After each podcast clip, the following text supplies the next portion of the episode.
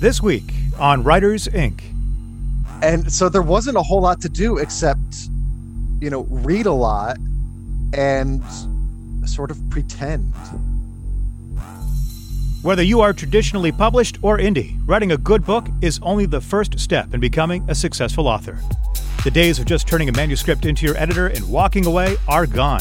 If you want to succeed in today's publishing world, you need to understand every aspect of the business editing, formatting, marketing, contracts. It all starts with a good book.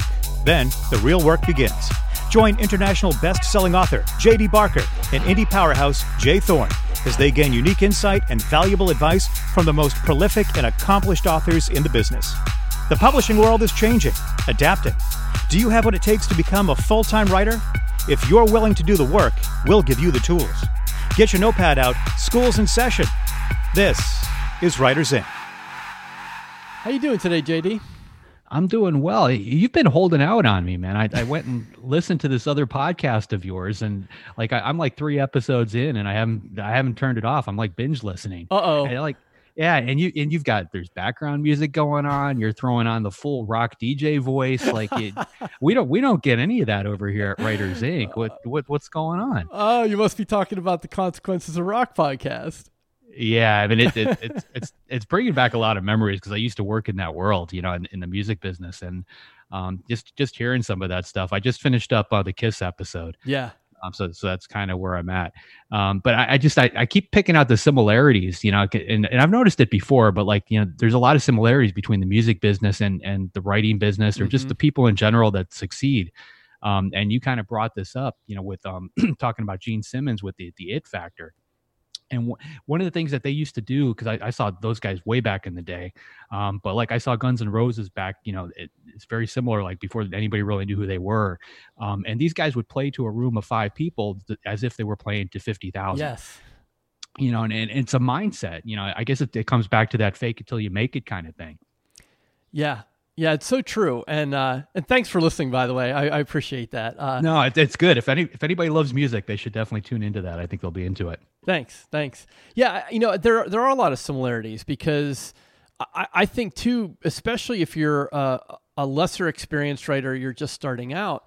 Um, and I think you have this mindset. You clearly do. Like you have to assume success. Like you have to have a success mindset as opposed to a failure mindset you have to think big. You have to think about what are the possibilities, even if you're not there yet or you don't have the skill set yet. Like these bands didn't. Like these bands, you know, early on they they weren't uh, as proficient on their instruments as they would become, but they still had this mindset that we're going to be the best in the world. And I think you have to have that sort that level of ambition to have to have success.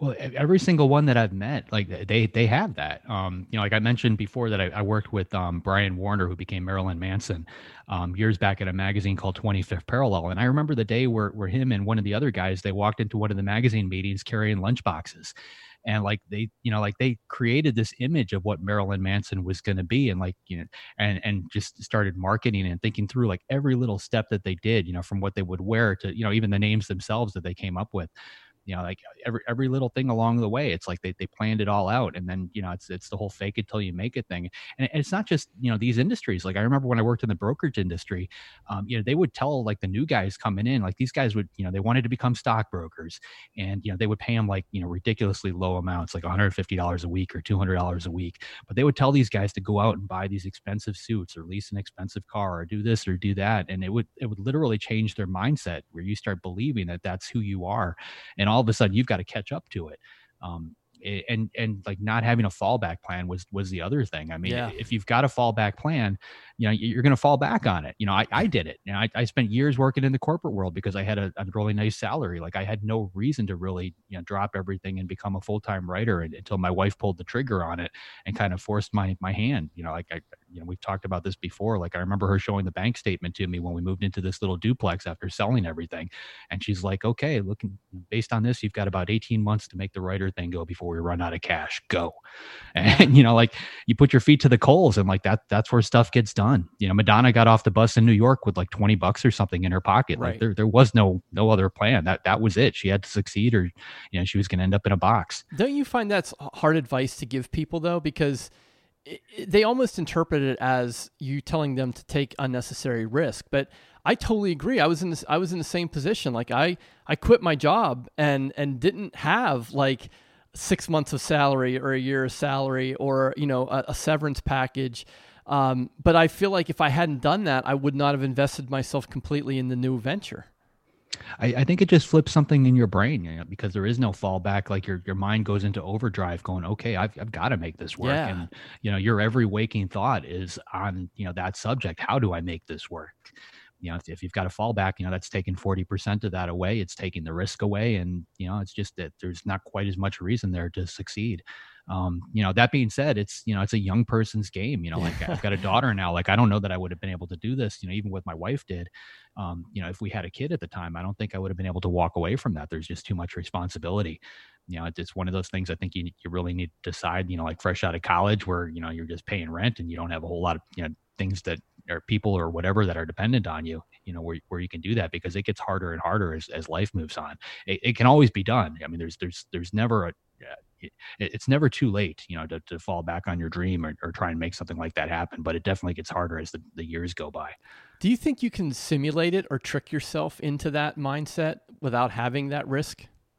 No, I don't. I mean, because you're you're trying to fool yourself, right? I yeah. mean, I, I, think you could fool other people, um, but you know, your brain is always going to know what's what's really going on. I, I think you know, like I, I looked at our bank statement, you know, every, every month, you know, at, at some points, you know, every every week, you know, every day, you know, watch it. Oh crap, we got to pay the electric bill. There goes another two hundred and fifty dollars. You know, you see those things, and like it, it just it keeps you going. Like you know, I, I put in an extra couple hours of writing that night. You know, and that that's that's what it takes. I mean, Stephen King worked crappy jobs. You know, he he didn't have to but you know he did and I, I think you know he's working at a laundromat like those kind of things they they force you to to really go home and, and put your all into into whatever your your dream is. Yeah and, and i'm not saying there's anything wrong with having a hobby or or watching television occasionally but it when you're in that situation it also really forces you to to evaluate what you do with your time. And and you have to ask yourself like is it worth me spending three hours on a sunday afternoon to watch this football game when i know i've got this ticking clock going? And and i think it really forces you to prioritize what you do with those precious minutes yeah, it, it definitely does. But uh, you know, like I, in my own life, I, I try to get the writing done first thing in the morning. Um, because I, I, know like once I do that, then you know I feel okay about sitting down and watching TV or, or playing with my daughter or, or doing whatever, um, because the work is done. Um, you know, but there's plenty of writers out there that wait though. You know, they do it at night. You know, they they go through their their full day, they put their kids to bed, and you know, eight nine o'clock at night, they sit down at their desk. And I, I don't know that I could do that because my my yeah, I would just yeah. be constantly thinking about, you know, I still got to do this. I still got to do this. you know, like I, I, I, need the, you know, the, the end of the day to, to wind down and, and kind of get out of that, that mindset. Otherwise I, I don't sleep. Yeah. So true. Well, I'm excited for our guest today. Who do we got?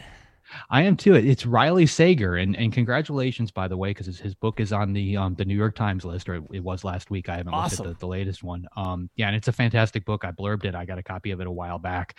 Um, yeah, he's just he's he's hitting them out of the park. I think this is what number four. I think now um that he's he's put out there, and yep. just one better better than the next.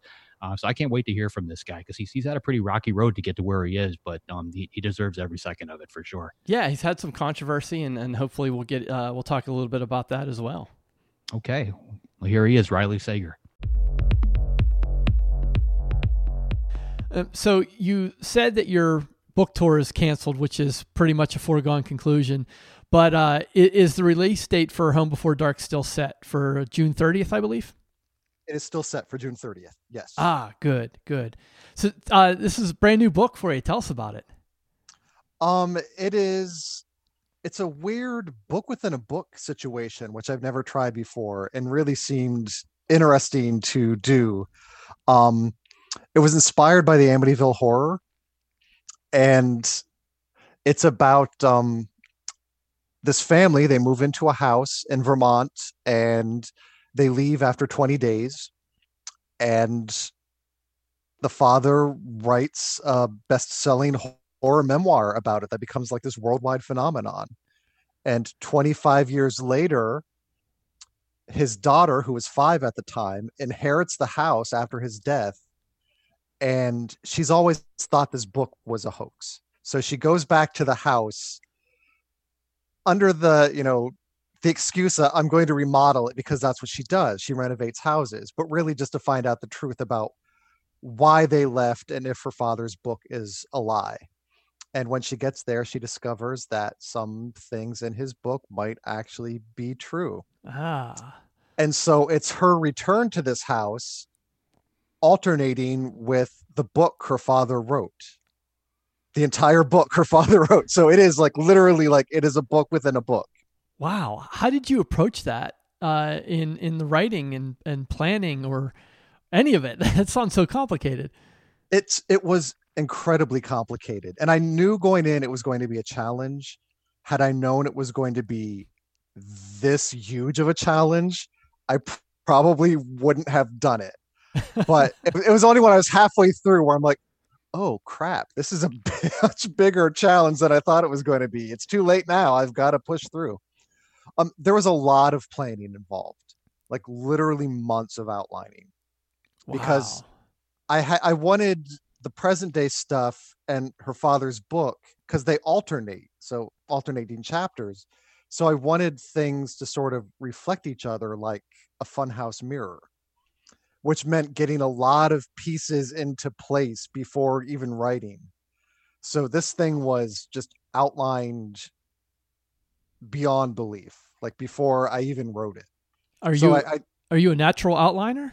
I am, yes, Okay. but not to, not to this extent. Yeah, Like I joke that the outlining took longer than the actual writing. I and believe it. It really did. wow. So, uh, draw the line for us from Amityville to to Vermont. Uh, can you tell us a little bit more about how that story inspired you? Well, with with Amityville, I think the general consensus is that eh, they made it all up. And they just happened to get rich because of it and become infamous because of it. And they stuck to their story. I think both of the, the Lutz family, I think both parents have passed away now, but I think they stuck to that story until their last dying breath. And it just made me wonder why? Like, why would people create the story? Why would they adamantly defend this story that most people believe was a hoax through their entire lives? And that seemed very interesting to me. Like, why would someone create this haunting? Mm.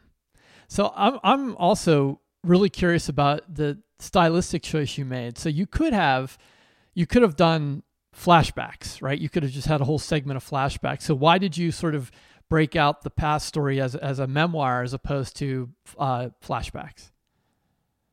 Because I love a good unreliable narrator.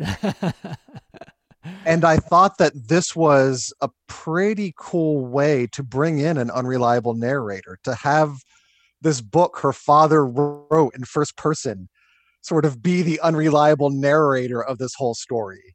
And then she has to spend this whole book figuring out okay what is real? What isn't real? What was he lying about? What's the truth? And there was just like this tension from the very beginning that i don't think would have been there had i told the story any other way yeah, that's that sounds amazing. Uh, can't wait for it. That should be good. i'm Uh, very excited about it Yeah, yeah. You also, but you have a, a number of things in the works. Do you have any updates on the last time I lied as far as Amazon Studios goes? yes and i'm i'm not sure with these kinds of things like i'm not sure how much i can say right, as much as you can. Right. it's it's no longer at amazon Okay. It is now in development at another streaming service that rhymes with hitfix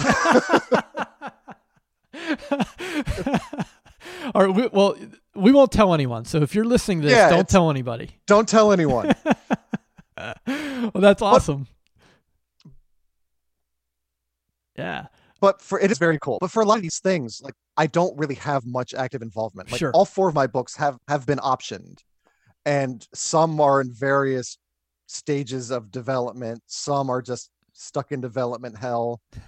And and so and i i really don't have any part of the the process. Yeah. i didn't want i didn't want there to be. Like i i love movies i love tv i don't know the first thing about how they get made so i'm not going to march in there and be like no you need to do x Right. when I, I don't know if x will work so Have you ever had any interest in writing screenplays?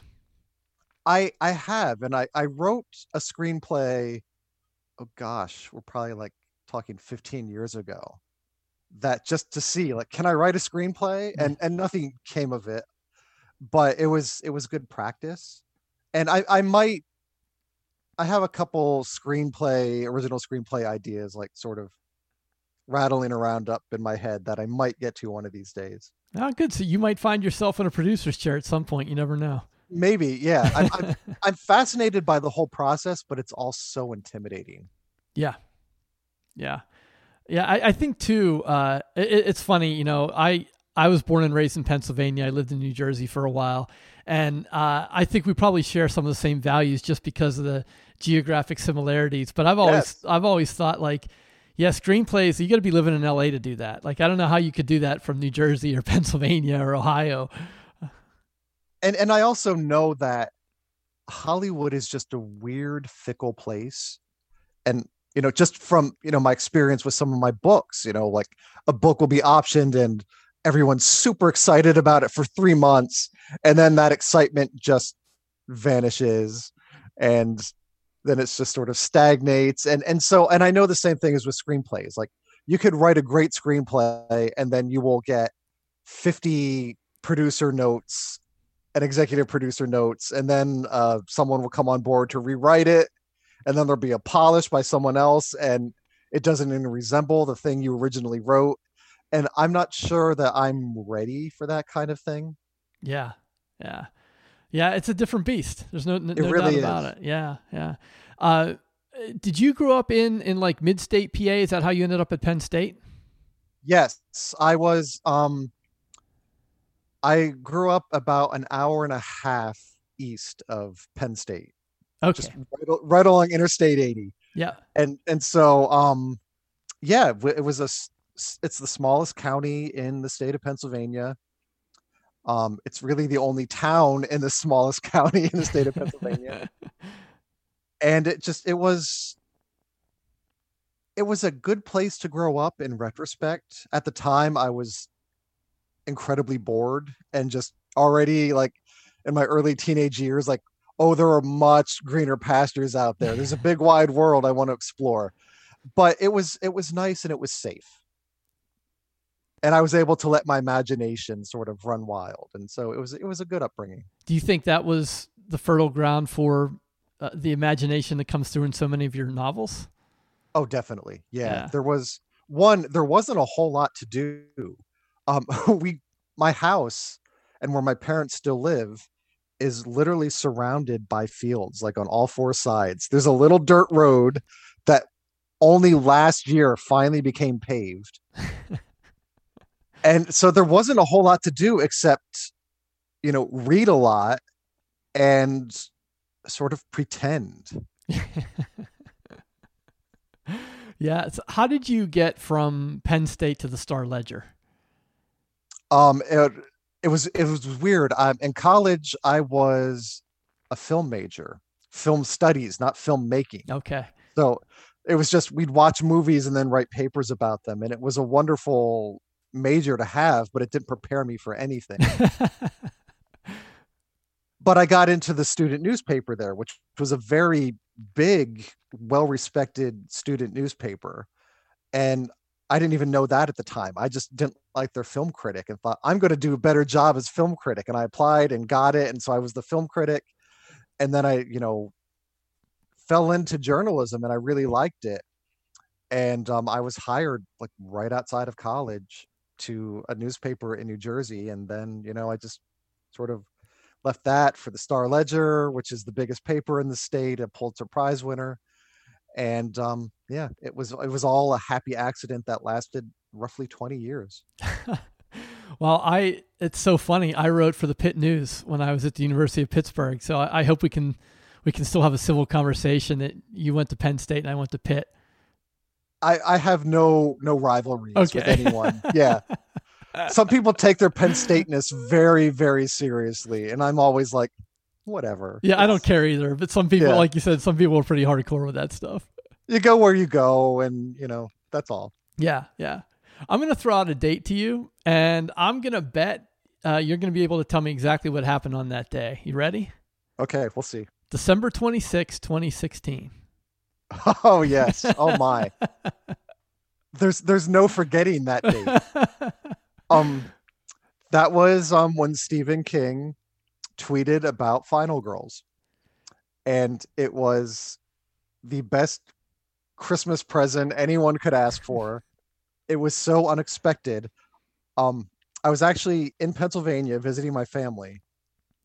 And um we stay at a hotel when I'm there and we got back from spending all day at my parents' house get back to the hotel room and i see an email from a friend of mine who's a wonderful author in her own right jennifer hillier.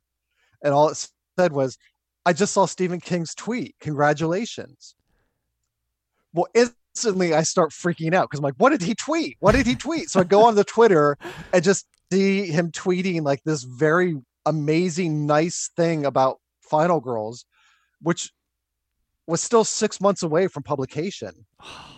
And it just it just gobsmacked. Like you you don't expect that.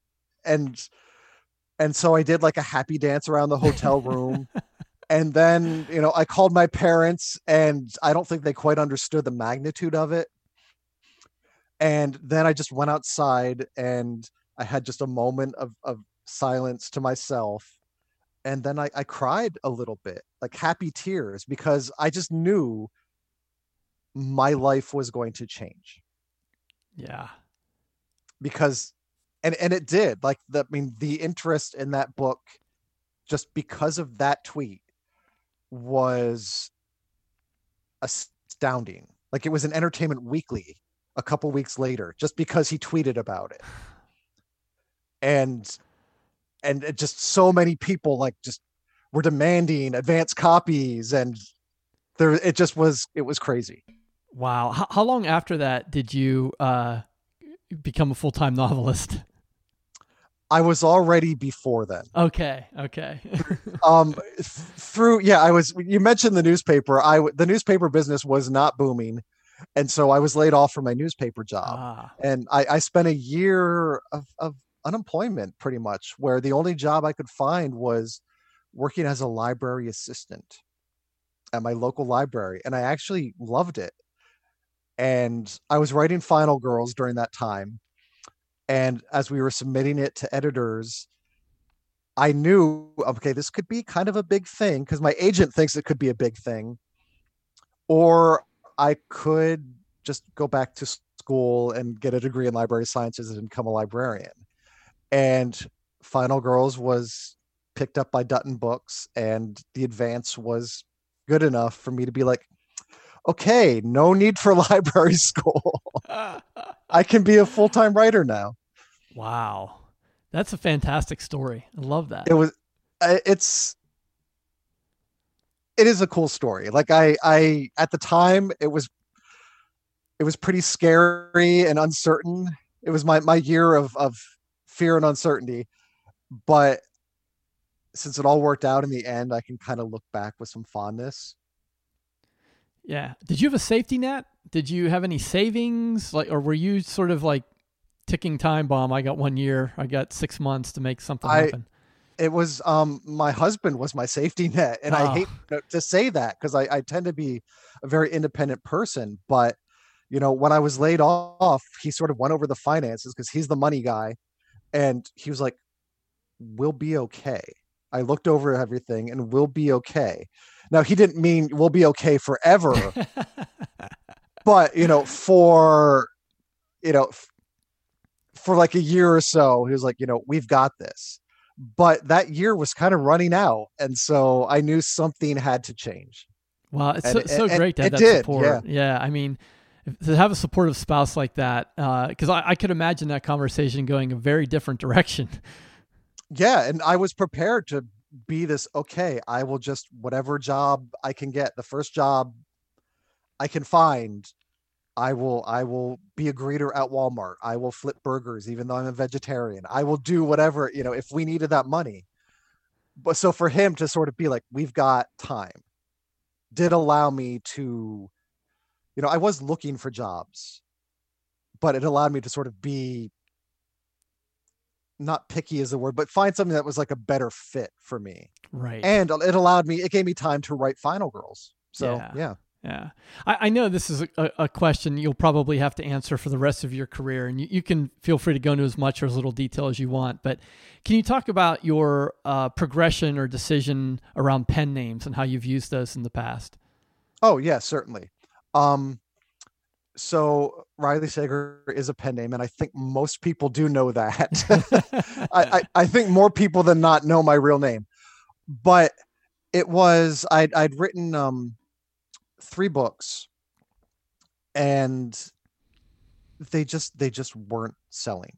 Like it just the advances were low, the sales were low, and I I could have continued this way for years, and nothing would have changed and so it really became what do I want out of my writing career? Do I and I, I wanted to support myself through writing, which is I think a lot of authors, you know, that's that's the end goal, like be a full-time writer.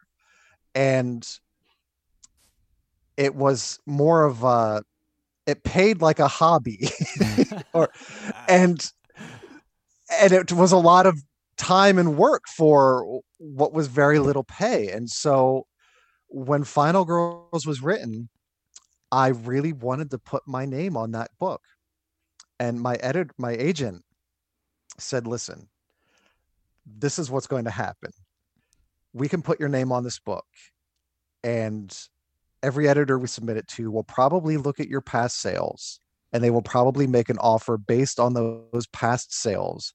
And they probably won't promote the book. And you will be in the same boat you are now. And this book deserves better. And when she put it that way, I just sort of knew, like, yeah, we need to do a pen name. And we did it blind. Like, we submitted to editors blind. They knew Riley Sager was a pen name, and that was it. So they had to judge the book and base their offers just on what they thought was the quality of the book and not on anything else. And so there were four editors who were interested and I had conversations with them with them not knowing my real name. And so that was surreal to have these complete strangers on the phone calling me Riley. and um we I I the the editor I spoke with from Dutton Books, I loved her immediately, and they made the highest offer, and it was just like it was go time after that. So it was it was very much a business decision, and I think when I tell this story, I my goal is to sort of shed light on the fact that a lot in publishing are based on business decisions. I think people like to talk about the craft and the artistry behind writing but if you don't focus on the business side you're destined for failure. I i love uh i'm so fascinated by your story. I mean i, I knew sort of the gist of it and and and you know the pen name. Um were you at all worried that some of the acquiring editors wouldn't be interested in talking to, to a, a fictional author? Like is there any concern that they they want to know who's behind the pen? I I wasn't, although I suspect that there were editors who just said, nah, we're, we're good.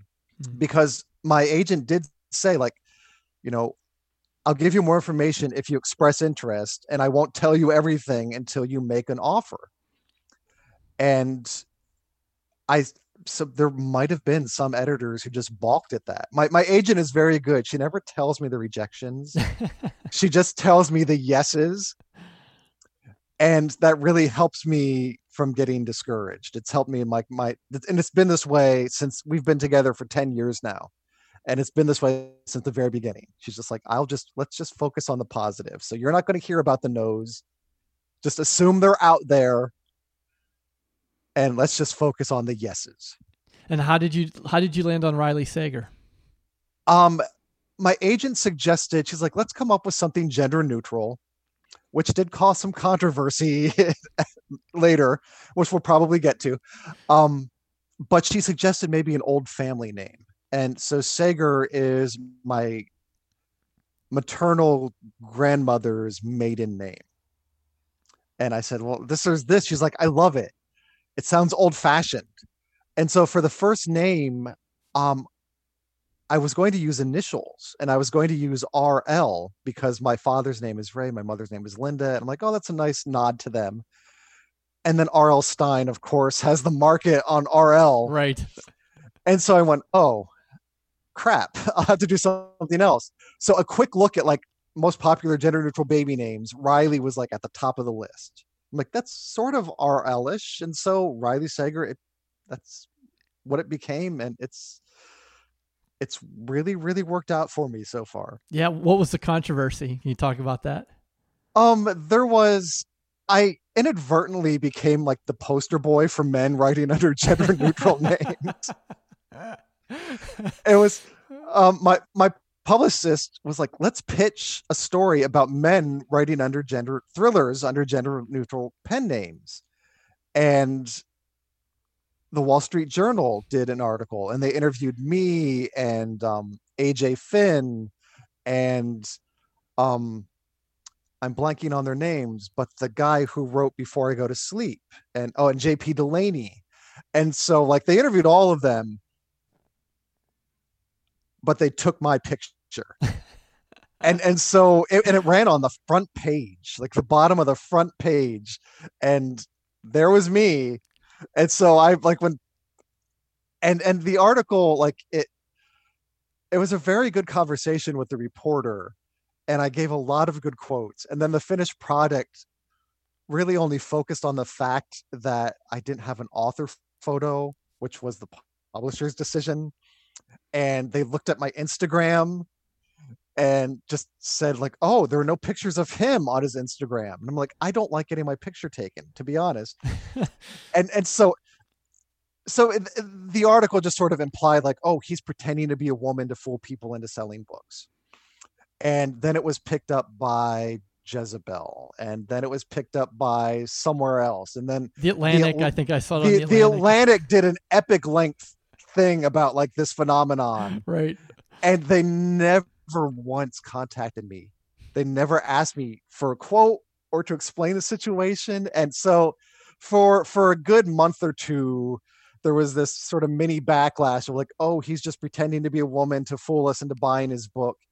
And that just it wasn't the case at all. And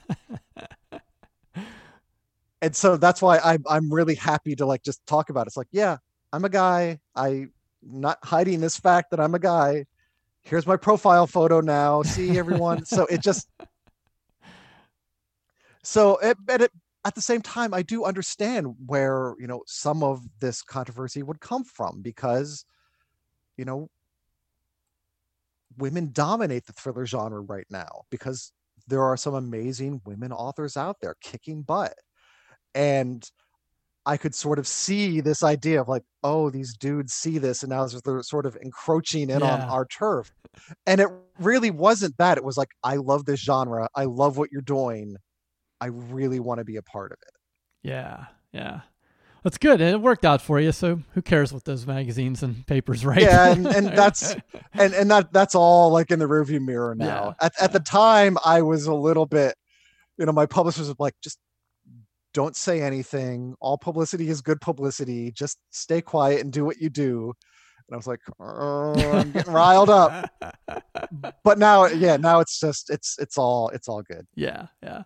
I, I know. Um, in a very old blog post, probably nine or 10 years old, you said you're a night owl. Uh, and I'm curious if you're still a night owl, um, or when do you do your writing? Do you have a specific time, a certain place? What's that look like on a day to day basis? Um, I am no longer a night owl. Interesting. Now I'm in bed. I'm in bed by eleven. um, no, because at the time I was I was still working in newspapers, and I worked usually from about three to eleven, and then I'd I'd get home, you know, like eleven thirty or midnight, and and then I would be up writing until like two in the morning, and now that's changed. Now I have literally all day to write. And so I I try to get my writing done in the afternoons. Um if I'm on deadline, I will be writing from the moment I wake up until the moment I go to sleep at 3 a.m. and that happened with Home Before Dark. there were days where it just was like, you know, sometimes it was like a 15 hour writing day just Ooh. because I I had to meet that deadline. Um so I I do try to yeah make my afternoons useful. Like mornings are you know exercise and catching up on on businessy things and emails and things like that and then afternoons are you know just spent creatively and then evenings are just spent detoxing from all the creativity that has to go on to fully immerse yourself into a book. Yeah. Do you think that's because you like to sort of clear the decks before you sit down to do your creative work? You think that's why you're writing in the afternoon as opposed to the morning? I think so too. Yeah. Just to i i can't just turn it on. Like i i need to have some coffee and some breakfast and some time where it's not just instant writing. I need to ease myself into it. And then in the evenings, it just the thing about being a full-time writer is that it is literally full-time. Like that book is always in your head, even if you wake up at four in the morning thinking about the book and you can't get back to sleep. And so you do need time to just try not to think about the book. So you know that's why I like in the evening to have a good cocktail or two and then watch something on TV and just read a little and just yeah try to clear my head from all the work of the afternoon. I was going to say maybe watch a little Hitchcock. I know you're a big fan, but I don't know if that would help clear your head or not. It sometimes it does. Sometimes it's like, oh, I've got a good idea for something, and then it just the wheels start turning again, and that's no good. well, excellent. As we kind of pull the conversation to a close, I have uh, one last question for you that's just kind of open ended. You can answer it however you want. But even before the pandemic started, uh, the publishing industry is in a state of transition, to, to put it mildly. Where do you think this industry is headed uh, in the next, say, five or 10 years? That's a very good question. Um, I think everyone will still be buying books. I mean, with the I remember my first book was published right as e-readers and e-books were becoming a thing. And everyone was just in this state of panic, like, oh my God, what's going to happen? Are they are are they not going to print books anymore? And and it really just enhanced things, I think. It just gave people another way to consume books and so I, I don't think that will change. Um, if anything, I think we'll have to get more creative. Um, I I know like in terms of just promoting books, technology has been a great thing where we now we, we now can do virtual book tours and virtual visits to libraries and social media you're connecting with readers like never before but i also think we're getting more inventive in terms of just how do we make books stand out. And you know, for an example, like Home Before Dark, the cover is going to glow in the dark.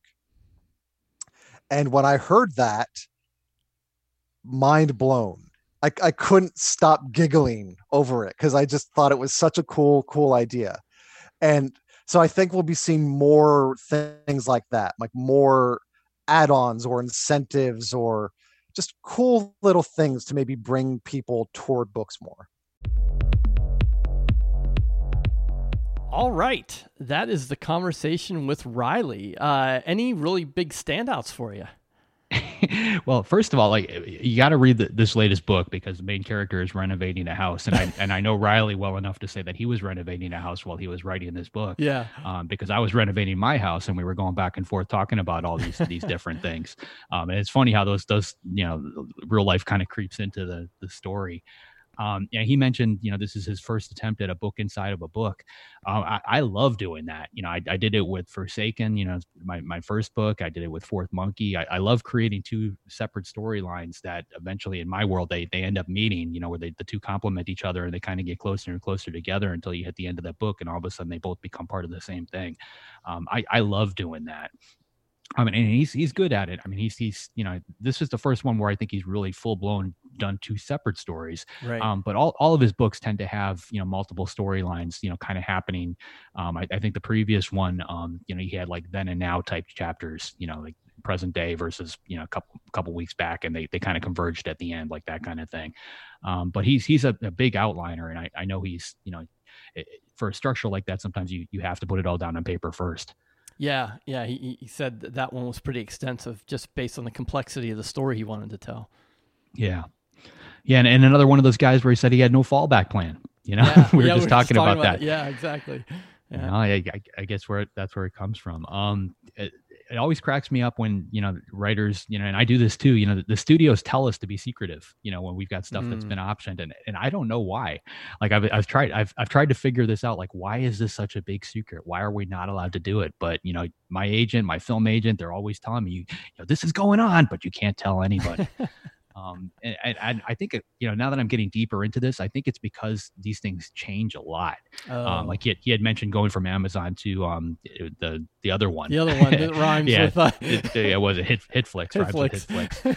Um, you know, that, that kind of thing happens quite a bit. Um, you know, like in, in, my world, like I've got uh, Dracul right now is with uh, Paramount and you know like that that got scooped up like right away. We had an auction for the film rights on it and you know, like the hype was just crazy. And we've got andy muschietti you know attached to direct and like i thought for sure they were going to hit the ground running and start filming that right away. Um, as far as i know they, they haven't gotten past the first script on it yet. It's still sitting with paramount. They keep up in their their option you know they keep re- redoing it um, but they haven't actually started filming. Um, and you know you start hearing rumors too. Like i had somebody who told me that paramount just bought it to keep it out of universal's hands oh. because they did want it for their their dark universe um, thing that they were trying to do with with all the monsters. So you start hearing all these kind of things, and um, you know, and then and people come at you, you know, can you write a script? Can you do this? It's like it, it's. I, I prefer to just write the book. I mean, like mm-hmm. so much of the stuff is noise. Like until you sit down and you actually watch the movie. Um, you know, we talked to Josh Malerman. I know him pretty well, and you know, like I, I think he was watching Bird Box the movie and like still not sure that it was, the Bird Box movie was going to happen. Yeah. You know, like he's watching it on TV, like, you know, I think it's going to happen, but you know, and it's done. Like you, you still don't feel like it's going to, going to happen. Right. Um, you know, so I think that's a big part of it. Like there's, you know, there's such a small percentage, you know, like so many things get optioned and then, yeah, and that's a small percentage of the overall number of books that are out there. Um, but then, you know, even once they get optioned, like actually getting made is another big hurdle that you got to try and jump through. Yeah, yeah. He, uh, I mean, we touched a little bit about, upon the name controversy. Not that it was a big controversy, but I'm, uh, I'd like to know what your thoughts are on on pen names and debut author and and sort of the pros and cons of of uh, using a different name. Well, you know, like I, I didn't know, you know, Riley before, you know, Riley. Um, you know, we, we've got a lot of friends that are in common, but I had never spoken to him before. I think the first time we actually met was at uh, Thriller Fest when Final Girls was up for, for Thriller of the Year with, which it won. Um, and, and I actually, I thought it was a woman. Um, you know, just because they were very careful about that. You know, if you, you look at those first couple books, there's no, I, I still don't think they use an author photo. Um, if you go to his website, it'll tell you, you know, who he is and that he was, you know, a journalist in the past and that kind of thing. Uh, but what really got me, and this this really came out of the book doctor days, is his writing sounds very feminine. Um, and that that's not an accident. Like there, there's websites where you can take blocks of text, and, and I do this all the time, where you can take you know a, a block of text and you can drop it in there, and it'll tell you whether it, it leans negative, uh, female or leads um, leans male. Interesting. Um, because there, there's certain word choice, certain you know dialects, certain you know cadences, things like that that tend to be you know they, one gender or the other. Um, and, and Riley writes a fantastic female character. It, I, there was never any doubt in my mind reading that book that it was written by a female until hmm. I you know realized who it was. Um, and he writes just as solid of a male character. I mean, don't get me wrong, but when I was working as a book doctor, I, I used a lot of these websites because a lot of people would get it wrong. You know, like a, a male author would try to write a female character and it would come across as a male character. Um, with a female name, you know, or, or vice versa. Um, it's a very difficult thing to capture. And what a lot of people don't realize is when somebody is reading a book, they tend to identify characters, unless it's specifically drilled into their head what that person is, they tend to identify based on the, the author. So if the author yeah. is male, you know, so if a, char- a character is written in first person, if you weren't going to use a name at all, you know, just everything was I, I, I, um, you know, the, the gender of the author is what the reader would basically have in the back of their mind. Um, so a lot of these things, they, they play a big part of that. So if you've got a male name on the front of the book and your lead character is female, it can actually create a conflict in the reader's mind, which is on a subconscious level, but it, it will keep them from relating to that character because something will always feel off. They, they won't know what it is, uh, but, but something just doesn't seem right. Um, so it's a difficult thing to capture, and he's he's very very good at it. Um, and you know, more power to him. I mean, I'm looking forward to the next book. He's one of the few authors out there where just you know I, I, I jump all over those books when they come out. Yeah, he was. Uh, I, I really enjoyed the conversation. He was articulate and charming, and I loved talking to him about you know being raised in rural Pennsylvania and sort of what you know the impact that had on him as a creative and and how it you know it's still impacting him today and uh, and his time as a journalist with the Star Ledger I just thought he was a really interesting guy. Yeah, absolutely. Cool. So who's coming next week? Uh, next week, I'm looking forward to this one too. We've we've got uh, I, I know I'm going to pronounce this wrong. I believe it's Dirk de Moers um, and I'm probably way off on that. Um, but he's he's with a company called Prestozon, um, which I first heard about on the self-publishing formula. Um, you know, those guys interviewed him, and it's basically a tool to help you manage your your Amazon ads and I, I signed up for it right away um, because Amazon ads, like their dashboard is a mess and just trying to understand them. I mean, there's so many moving parts. It's a very difficult thing. Um, and Prestozon, it, it does a great job of, of not only making that information understandable, um, but it, it, offers suggestions. Um, and you can actually automate the entire process where it will, you know, find keywords for you and it'll automatically add them to your campaign if you let it go that far. It'll um, increase your bids and lower your bids and, and different things like that. Um, but it, it, brought a lot of things to light that I didn't realize before. Like one of my best performing ads on Amazon um, is it's got my own name in there as one of the keyword terms. And like I thought this through, and like I'm looking at, it, and we talked about this a couple weeks ago. People were bidding like a dollar to right. know, for for my name. Um, now it's up to three dollars and forty cents.